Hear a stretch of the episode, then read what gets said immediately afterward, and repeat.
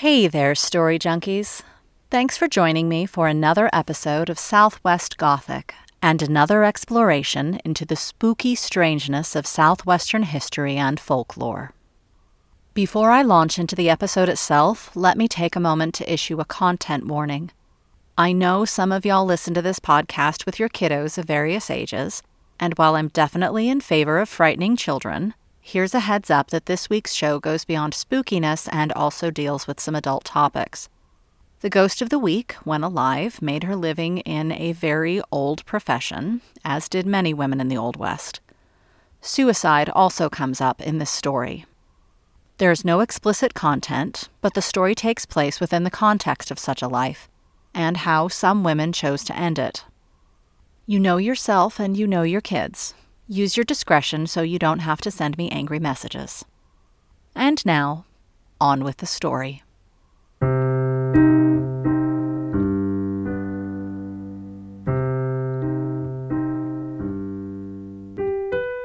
As the barren flat of desert stretches southeast out of the central valley of Arizona, it gives way to scrubby hills that trip over themselves, hiding rocks and spiny vegetation secret arroyos and tinajas where fresh water awaits, if only you know where to look. Crossing into Cochise County and nearly to the international border, the Huachuca Mountains rise from this landscape like the scar of a ragged slash wound, poorly healed. These mountains are rugged, arid, unforgiving, and yet they have their beauty. It's a harsh beauty, though, and any pretty thing of a more delicate constitution, even something that would thrive in a gentler environment, is quickly choked by the merciless climate. Perhaps unexpectedly, the foothills are also spotted with human settlements, including a U.S. Army base. Human habitation is sparse, but it's there. The Apache made their way through here for years, and then Spanish and later Americans followed them, attempting, unsuccessfully, to settle them down. While they didn't have any luck with the Apache, both the Spanish and the Americans ended up settling here themselves. The Americans truly dug in, because the Huachuca Mountains hold secrets beyond waterholes and mysticism. The Huachuca Mountains are riddled with mineral ores. In the strange wake of the Western campaign of the Civil War, Arizona gold and silver rush towns sprung up as early as the 1870s. Some, like Globe, have survived to the present day, and others, like Signal, are ghost towns. Tombstone is a ghost town that lives on as a tourist attraction. They all have their own strange stories that we'll save for another time, but most of them coincide to some degree with the Wild West image we've constructed from bits of pulp novels and movie westerns. Let's pause and give some thought to the term ghost town. It's a strange one, implying more than abandonment. It gives a sense that when the living vacated, something else stayed behind. A visit to a ghost town is a thrill that also touches us with lingering sadness, disappointment, fear, or dread. Wistfulness or regret may hang over the place. We expect ghosts to be born of despair, of violence, and we expect them to behave correspondingly, even in places that aren't entirely abandoned. Sometimes, though, we hear ghost stories that defy our expectations. In the sun scorched borderlands of southeast Arizona, a coquettish ghost inhabits a grand old hotel. She bestows her attentions on male visitors caressing their hands and faces and whispering sweet nothings in their startled ears. Though she's said to have died by her own hand after a crushing disappointment, this woman's flirtatious spirit continues on, lurking at the bar, wafting her seductive perfume as she passes. If she's in the mood and has the right audience, it's said that she likes to dance. Welcome to Southwest Gothic. I'm your host, Adrienne Montoya, and this is my podcast where I tell strange and spooky tales out of the Southwest. Today's story takes us to Bisbee, Arizona, where the ghost of a former prostitute still makes her home in a historic hotel. Have a seat here at my virtual kitchen table while I tell you about it, but First, grab a drink and maybe some folding money because legend has it that this ghost likes to put on a show. From the start, Bisbee was a little different from the often lawless gold rush towns like neighboring Tombstone, because at Bisbee the mountains are full of copper rather than gold. Where gold and silver sometimes require only one or two prospectors to make the toil worthwhile, the extraction and processing of copper ore requires an industrial scale operation in order to be profitable. Bisbee and its main mine, the Copper Queen, were built and maintained by investors and the Phelps Dodge Corporation. The miners were laborers, even skilled laborers, rather than just treasure seekers. In many ways, Bisbee was a company town, enjoying order and rule of law not always typical of that area at that time.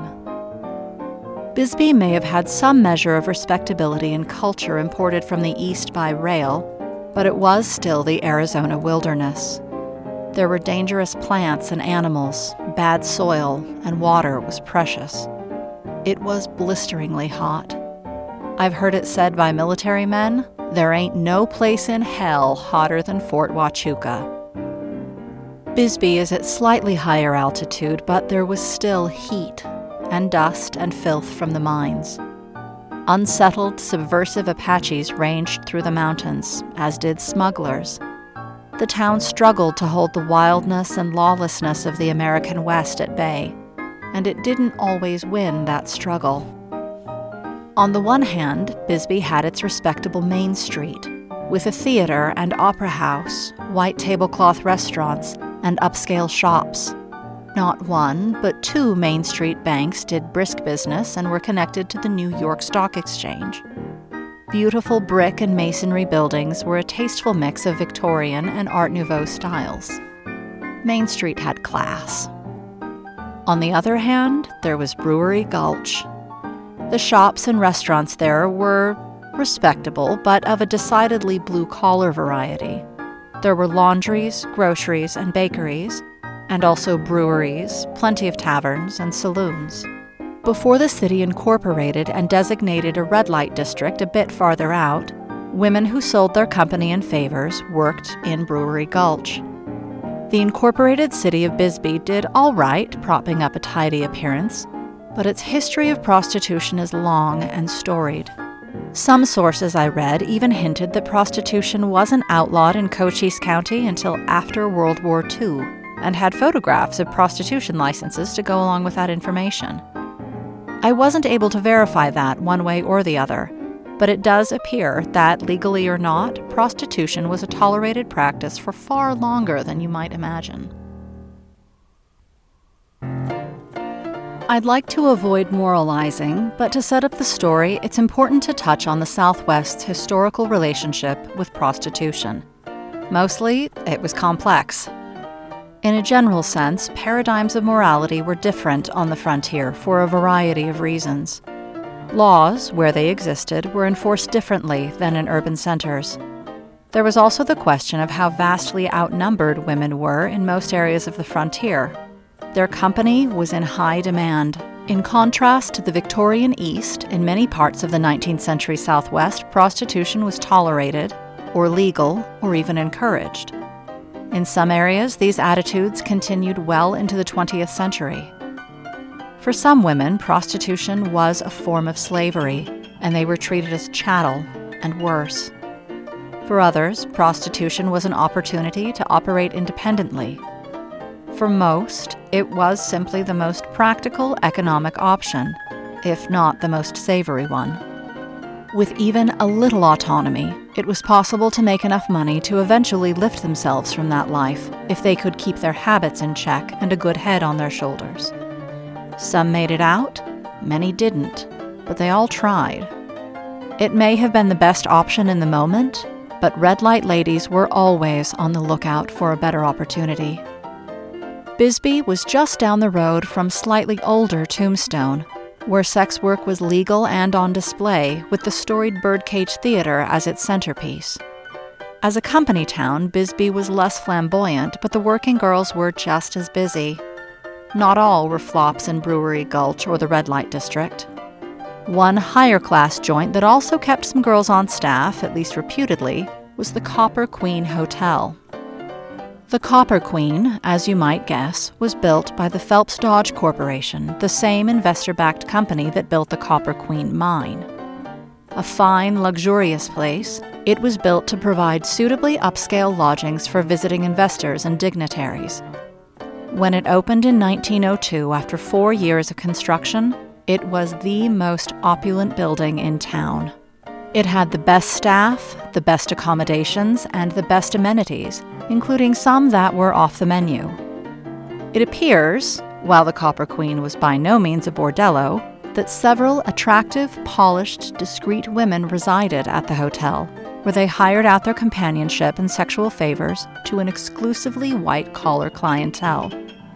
They were the escort service of early 20th century Bisbee, and the scant records hint that they did brisk business. Prostitution in Bisbee has a fuzzy history with the law. Whether by the statutes of Arizona Territory, Cochise County, or the state of Arizona, sometimes prostitution has been illegal but quietly tolerated.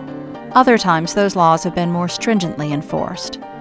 It appears that there have been periods of regulation, with permits and licenses issued to establishments and practitioners. The Copper Queen Hotel seems to have kept its operations clear of the attentions of law enforcement. As the 20th century wore on, production from the Copper Queen mine and other mines slowed down. The Phelps Dodge Corporation began divesting itself of its holdings in and around Bisbee, and in 1970 they sold the hotel. It's changed hands between a few private owners since, but has stayed open all this time. And if you believe the stories, some guests never checked out. Or maybe it's some of the residents who never left.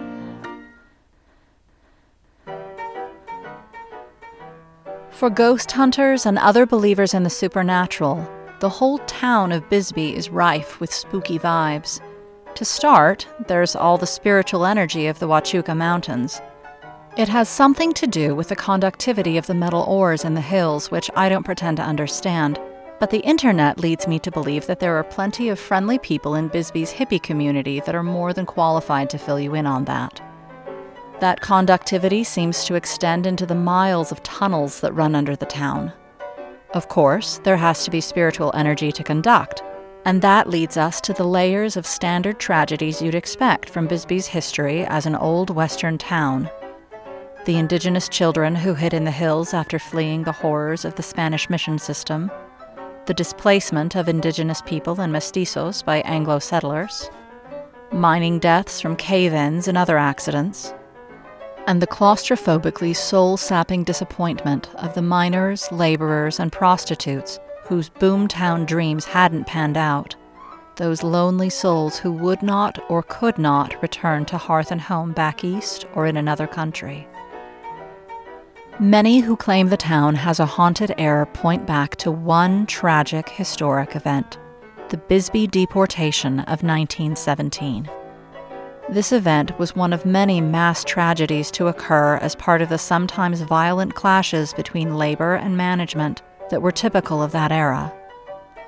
When mine workers went on strike to protest dangerous working conditions and low pay, the Phelps Dodge Corporation, owner of the Copper Queen mine and much of the town, used underhanded support from local government to kidnap the striking workers and their supporters, load them into cattle cars, and spirit them away across the New Mexico border. Upon arrival in New Mexico, the 1,300 men were dumped from the train and threatened with bodily harm if they returned to Bisbee. Many of them had left families there, loved ones who had no idea what had happened to them.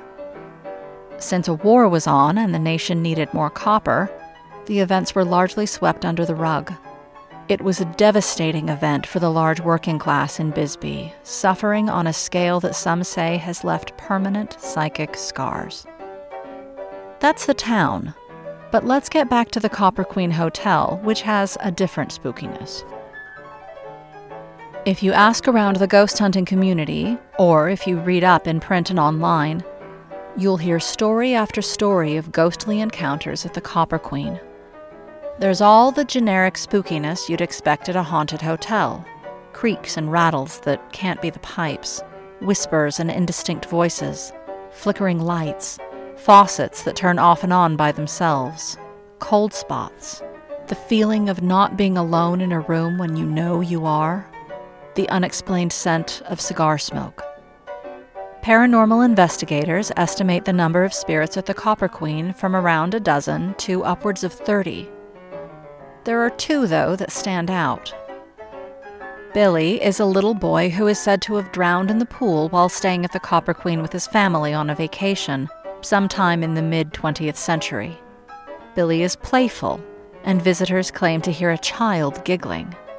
Some are lucky enough to have a ball rolled or tossed to them down the hall or down the stairs. You'll know he's been in your room by the child sized wet footprints on the rug or on the tile in your bathroom. The more notable spirit is Julia. She's playful too, but in a much more adult way.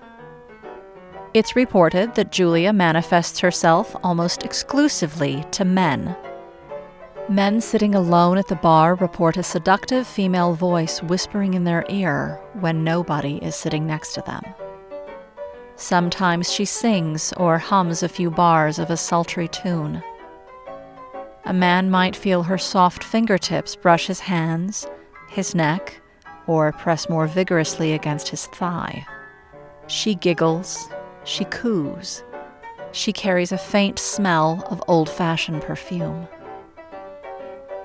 And why is Julia such a flirt?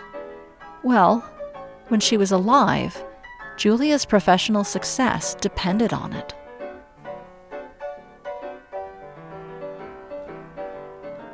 Julia was a prostitute, though she herself would likely have used some euphemism to describe her work. She wasn't one of those common molls who worked the red light district who had to run off over the border to Naco to keep working every time the local law enforcement decided to clean up the streets. And if you're into Mexican slang, you too think it's hilarious that Sonora has a little border town called Naco. But back to Julia's working conditions. Julia was one of that handful of well positioned women who lived at the hotel and quietly plied their trade. She would have been pretty, perhaps beautiful, well groomed and well dressed.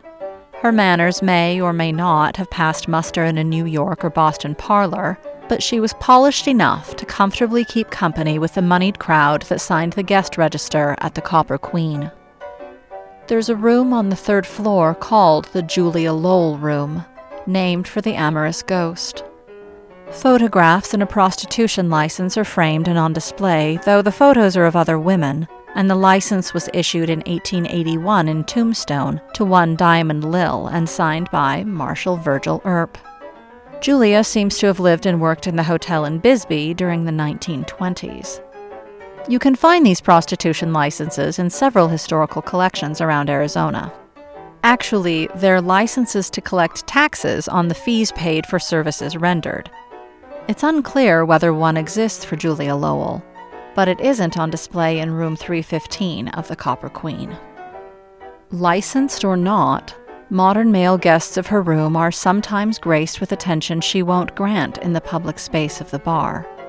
Men who stay the night in the room may feel a cool but affectionate presence slide between the sheets to curl up next to them, but mostly she tends to stay by the foot of the bed. She's been known to massage feet, but more frequently, she's a tickler for the truly favored, Julia's ghost smiles coyly, then rises, turns, and slowly performs a dance, a seductive striptease. If you're one of those precious few men to see Julia's dance, you've experienced a haunting like no other. Legend tells that cute, popular Julia made the most of the hand she'd been dealt the Copper Queen.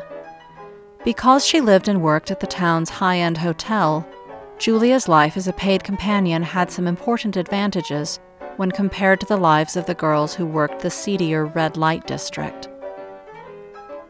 The Copper Queen required their girls to keep up certain standards and appearances. Though they weren't society ladies, they dressed and spoke and carried themselves with an approximation of that grace, at least superficially. They had to stay clean and healthy, and if they had any other vices, it would have been alcohol or opiates like laudanum, they were expected to keep them in check. Living in the protected haven of the hotel, Julia and the other women were more shielded from the threat of physical violence most sex workers face. She made more money and had built in filters to her clientele. She had regulars, and for some of them, she was more like a mistress than anything else. And that's where the differences become vital. Women in the Old West often ended up as prostitutes because they had accepted a deceptive job offer, or because they ran out of options. Most, if not all of them, dreamt of a way out. And there weren't many ways up and out to a respectable life for a streetwalker. Some managed to save enough money to set up as entrepreneurs, sometimes in real estate, but more often as madams themselves. The most direct route up and out was marriage to some white knight, usually in the form of a regular client who was willing to marry the woman and therefore make her respectable. This was not common, but it did happen in the Old West, maybe more often than you'd think. It was a stigmatized profession, but far less so than back east. Many places out west, especially gold rush towns, endured for years with skewered gender ratios women were scarce. Even so, relatively few prostitutes were able to find a marriage arrangement to bring them up in life. This exit route of respectability through marriage was somewhat less of a pipe dream for a woman in Julia's situation. Sheltered by the walls and status of the hotel, her working identity was less public, less out in the gutter. Given her clientele, she had a better chance of meeting someone both willing and able to marry her and provide the comforts she was accustomed to. Many of her clients were from the eastern or central U.S., far from Bisbee. If some hero were to take her home to, say, Chicago, it would be difficult, though not impossible, to investigate her past. More to the point, it wouldn't be worth the trouble. Julia had a better chance than most to escape her circumstances, and so she allowed herself a luxury that was both life sustaining and deadly dangerous. Julia allowed herself to hope. So, Julia hoped for retirement through marriage. But what were her prospects like? She had a number of regular clients, and some of them felt genuine affection for her Julia knew how to make each one feel special when she was with him, and the men responded with gifts of flowers, jewelry, perfume, and better, repeat business. She knew the score, though, knew that for every one of them she was essentially a side piece or a stopgap, a thrill, a dalliance on a cross country business trip. She played her part, observed, hedged a few bets, but didn't make a practice of letting her heart into the equation. She may have been looking for an exit strategy, but up until one presented itself, she was still a businesswoman, and there was no sense mucking things up with romance when business was good. Julia's story changed, though. The details vary by the teller, but it went something like this. Along came that one the man who was different enough from the others to give her pause. There always is that one who comes along, isn't there? We don't know if he was a local or a traveling man, and the guest registers don't give us his name, so I'm borrowing one and calling him Tom Buchanan. I imagine Tom was a little younger than most of Julia's clients, but just as rich and devastatingly good looking. They met in the hotel bar, and in all his subsequent visits, he never asked for anyone else. Always Julia. She didn't mind in the slightest. He was funny, charming, driven. He matched her in the bedroom. He showered her with gifts pearls, silk stockings, other luxuries. Julia's other clients appreciated her, adored her, worshipped her body and her skill. But with Tom, there was an intensity, an ambiguous sense of something more, better. Tom looked her in the eye when he talked about his future plans, how he waffled between mining and buying ranch land. Tom held Julia in his arms when he talked about home. He didn't mention her directly, but she could feel it. In spite of herself, Julia fell in love. Every time Tom came to see her, it was stronger. She'd never allowed herself to fall in love before, and it was the best drug she'd ever experienced. Tom was the one. He had to be. Somewhere in there, she began to daydream about a life as Mrs. Tom Buchanan. She became less attentive with her other clients, and they noticed. Business dropped off a bit, but she didn't mind. She was certain that something infinitely better was just over the horizon. Tom came for another visit. As they lay in her bed, he passed her a small box and asked for her opinion. She knew what was in the box and opened it with trembling fingers, gasping at how the ring glittered. He grinned, saying yes, that was the right reaction. He hadn't been sure if it was enough for the daughter of a bank president. Julia's thoughts spiraled. Daughter of a bank president. The ring wasn't for her. Tom meant to marry someone else entirely. In the claustrophobic silence that followed, Tom took in Julia's reactions her face, her glistening eyes. He pieced it together, and then he laughed. What, had she thought it was for her? But she was a whore, he said. A beautiful one, but it's what she was. The silence swelled like a blister, infected with the unfolding of their realizations. After a moment, a tiny sob hitched in Julia's throat, piercing that silence, prompting Tom to sit up and take back the little box. He laughed uncomfortably, and his laughter grew. He mocked her, told her she'd been silly and stupid to imagine anything like that.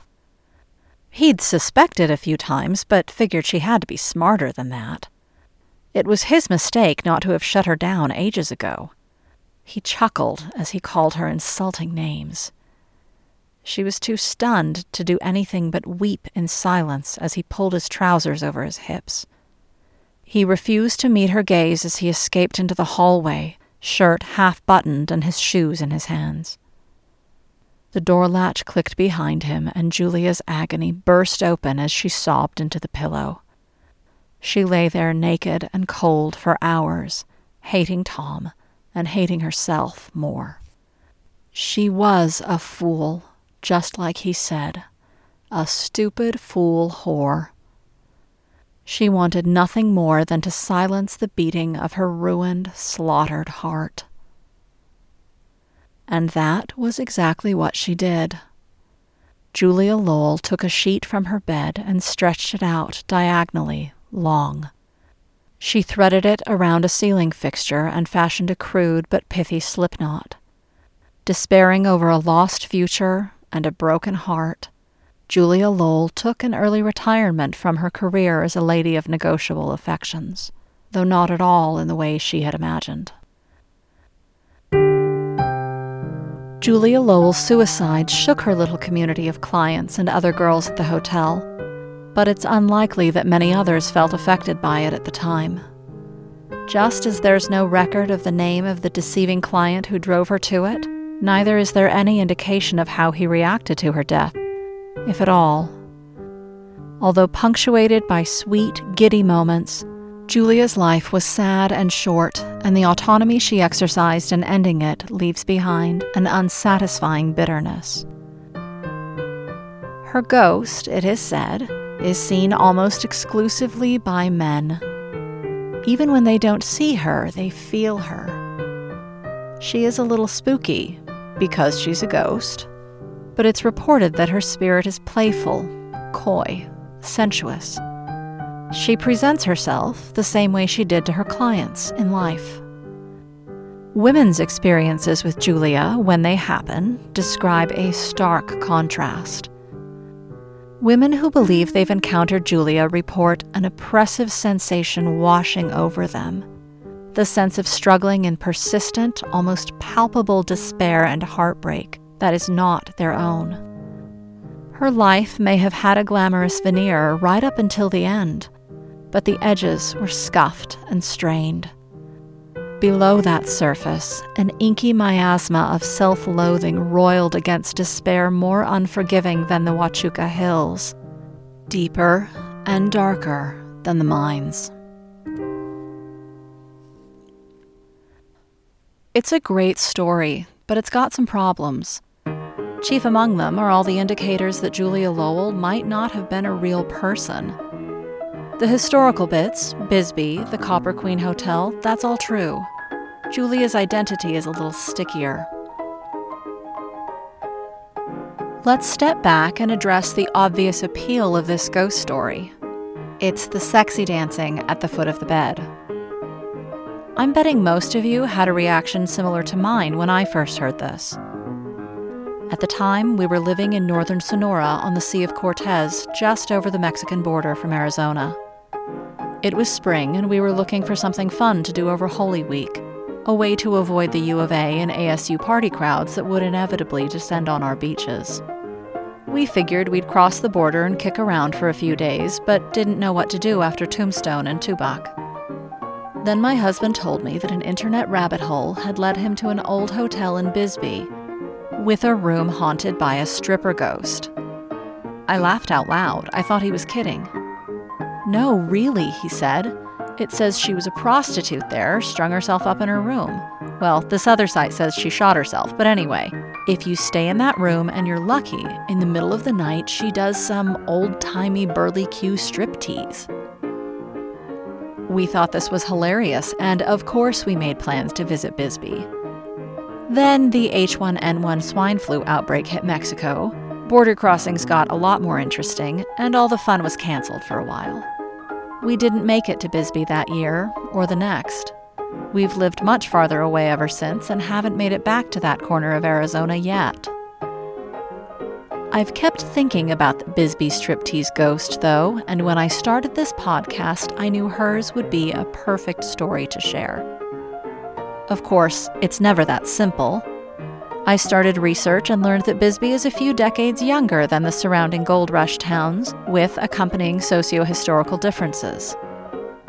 I was thrilled to learn that the ghost has an identity, that she is one Julia Lowell, according to the lore. I was disappointed to learn, almost as quickly, that there's no evidence on paper of a Julia Lowell of Cochise County. She may have used a different name professionally, but there's no death certificate either. Not one that fits the story. Not for a hanging victim in the hotel. Not for a female with a self inflicted gunshot wound.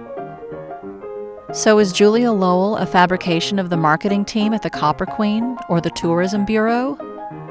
Even if that's the case, and I'm not saying it is, it may not be as crassly commercial as that sounds. People's experiences with the haunting seem genuine enough, but in the absence of a concrete identity to pin the paranormal disturbances on, perhaps an amalgam was conceived, given a name and a story. Maybe. And maybe Julia Lowell was real. If so, she sure didn't leave a paper trail. I did get one really unexpected hit with the search term Julia Lowell. It led me to a 2008 paperback romance titled Five Star Cowboy by Charlene Sands. Ms. Sands writes, quote, romances about hot, hunky heroes with heart, unquote, according to her website, which features shirtless buff guys wearing manicured scruff and cowboy hats. This contemporary novel popped up because the protagonist is one Julia Lowell, a marketing specialist with an independent streak. She hates herself for pining after an old flame, a cowboy turned hotelier who's just opened a Western themed destination hotel in the mountains of southeastern Arizona. Though Julia is reluctant, the cowboy hotelier hires her to work her magic and bring his resort into the black. Lusty workplace romance ensues, and given the genre, I don't think I'm spoiling anything when I tell you there's a happy ending. I don't usually read romances, but I read this one, you know, research. It was a paperback romance, It was satisfying and heartwarming and fun in all the ways romance readers expect. But it was also peppered with subtle references to the other Julia Lowell, the dancing phantom of the Copper Queen. All things considered, it was an unusual choice for local color, but I loved feeling like I was privy to the in joke. The other Julia Lowell, I'm not sure I can say the real one, didn't get a happy ending. It was about as dismal as they come. We look back at the folklore and the history that surrounds it, and once again we can say, there's another poor soul swallowed whole by the mountains, by the desert, by the social climate that grew in that bit of the Southwest. I'm sort of puzzled then by the way her ghost manifests as a coquette. Now, I read lots of ghost stories and I watch a lot of supernatural enough to know that what we understand as the rules for ghosts, even fictional rules for fictional ghosts, have patterns and tropes and expectations. So it strikes me as odd that the ghost of Julia Lowell, who died in despair, would flirt and giggle and dance. And maybe it isn't odd. Maybe she's replaying the tedium of her working life. Maybe that is her own private hell. Or maybe her spirit is still hopeful. I don't know, and I don't have to know, but I do wonder. I know that I'm still itching to make a trip to Bisbee. I may be a woman, but I'm hoping to see or at least sense a presence at the foot of the bed. Because don't we all sort of want to have our feet tickled by a sexy, flirtatious ghost? Thank you for joining me for another strange and spooky tale out of the Southwest. I'm your host, Adrienne Montoya, and you've been listening to Southwest Gothic. For more information on sources and music, visit southwestgothic.com and check out the show notes under the Notes and Credits tab.